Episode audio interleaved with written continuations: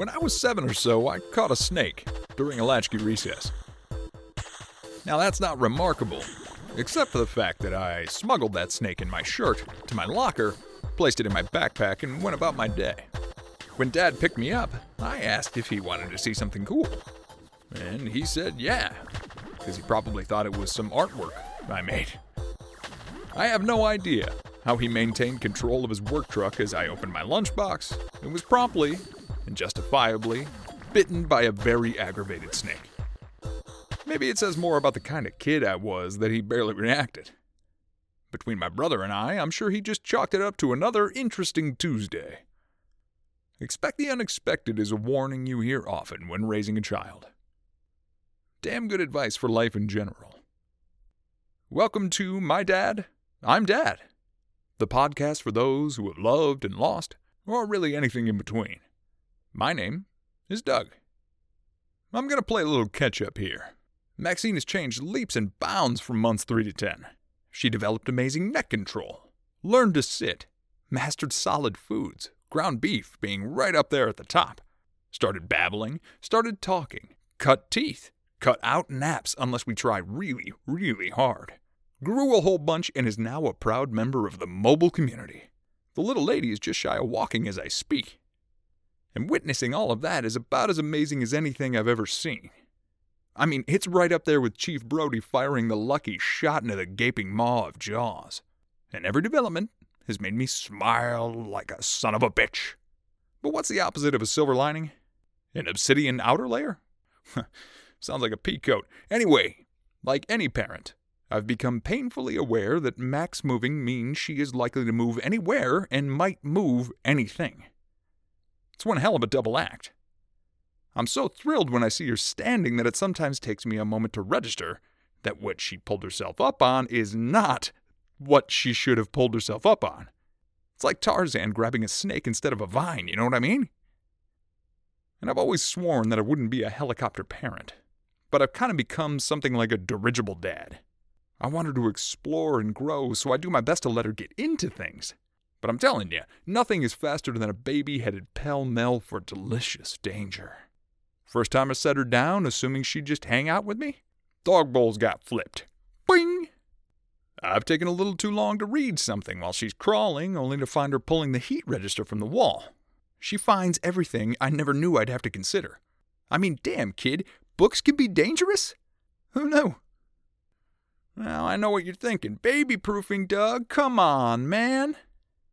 And I am admittedly late to the game there, but I'm on it. It's my duty to keep her safe.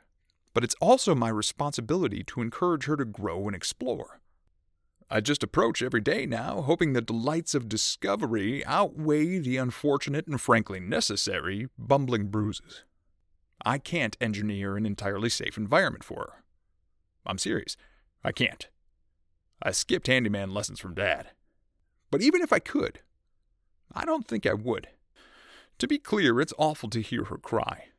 Doubly so when she falls, triply so when it's something I could have protected her from. But she's learning all the time from good and bad, from everything. And more important than my wanting her to know that we get hurt sometimes is knowing that we can always keep moving. Crawl, walk, stand, every inch of momentum is taking us toward or away from something. And I won't always be there to protect her or comfort her. But I hope so dearly she begins to understand that carrying lessons with her is like carrying a piece of me with her. I know I carry Dad with me wherever I go.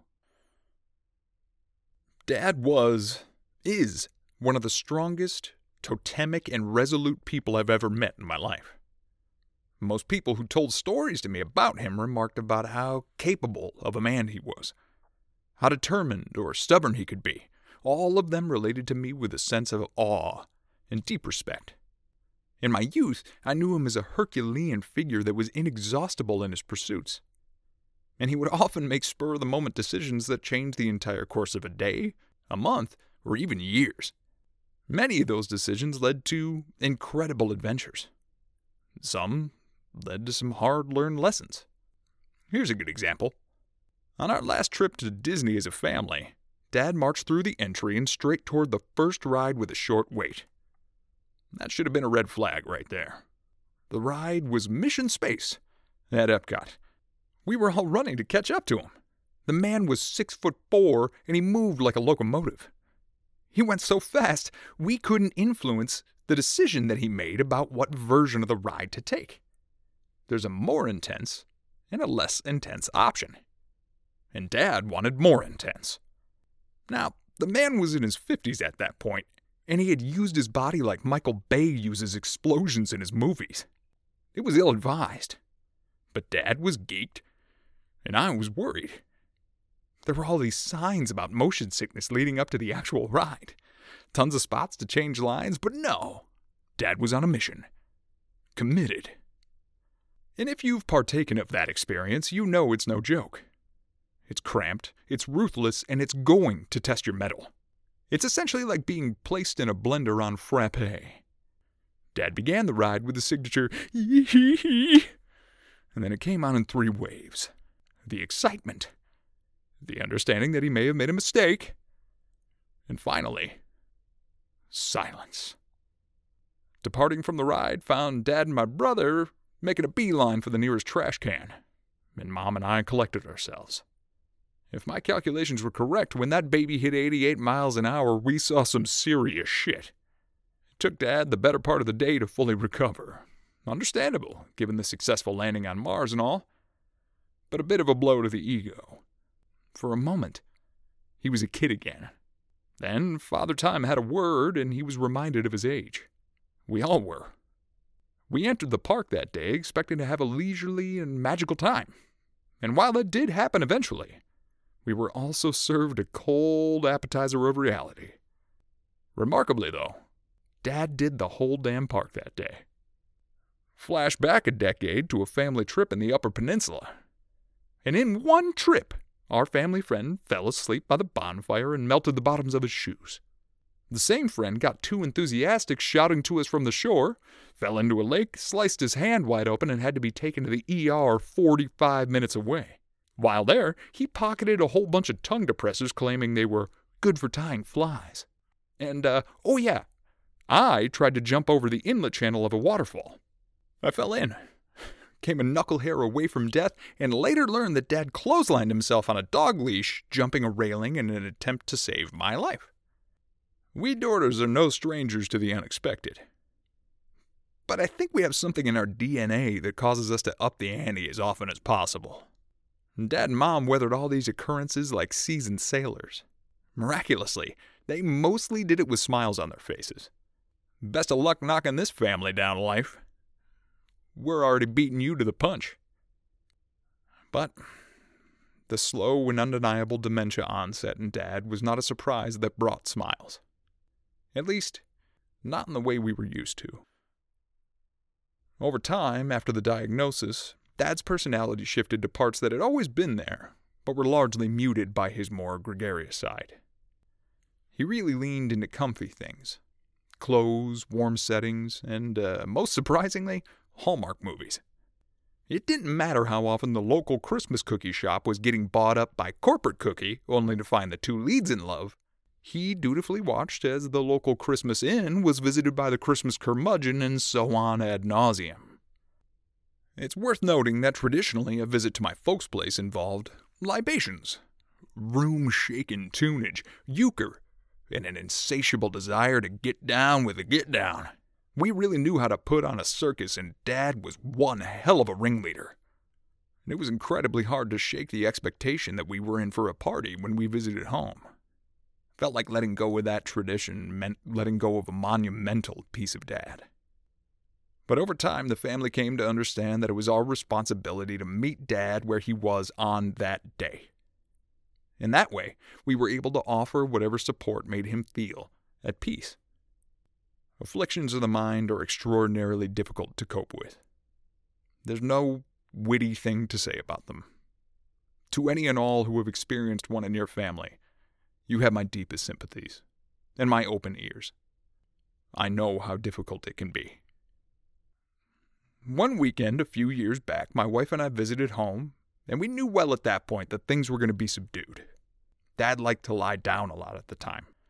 So we spent most of the day hanging out with Ma, walking the dogs and generally relaxing.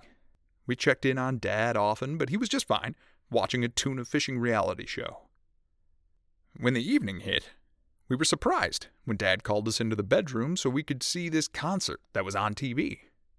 Turns out it was a Jason Mraz show on PBS. Now, this man had been a Zeppelin rockin', ACDC poundin', Hendrix totin' member of the School of Hard Rock my whole life. But there he was, big old grin, nodding his head along and asked us to check it out in the living room. We said we'd watch it with him if you liked. And we did just that. The three of us, adults, snuggled up in bed watching what turned out to be a kick ass show. Mraz can wail, man. I'm telling you.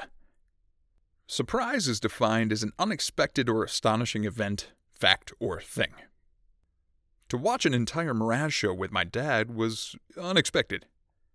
To enjoy the hell out of it of its own merit was astonishing. And the fact remains that it became a thing I will cherish for the rest of my life. Surprise can be exceptional, or unthinkable, or a little of both. So I don't think we can be conditioned to truly expect the unexpected. Miss Cleo would probably still be in business if that were possible. Maybe we just let the good times roll, adapt when we encounter a crisis, and do our best to remain optimistic. Shit will happen. But we have hands, right? We can clean it up when it does. Got any stories you'd like to share? Or want to be a guest on this show? Please let me know. Email me at mdidpodcast at gmail.com or contact me on Facebook or Instagram at mdidpod. Thanks as always to Andy Bird for the use of the music in the show. And if you like what you hear, make sure to subscribe. More episodes weekly.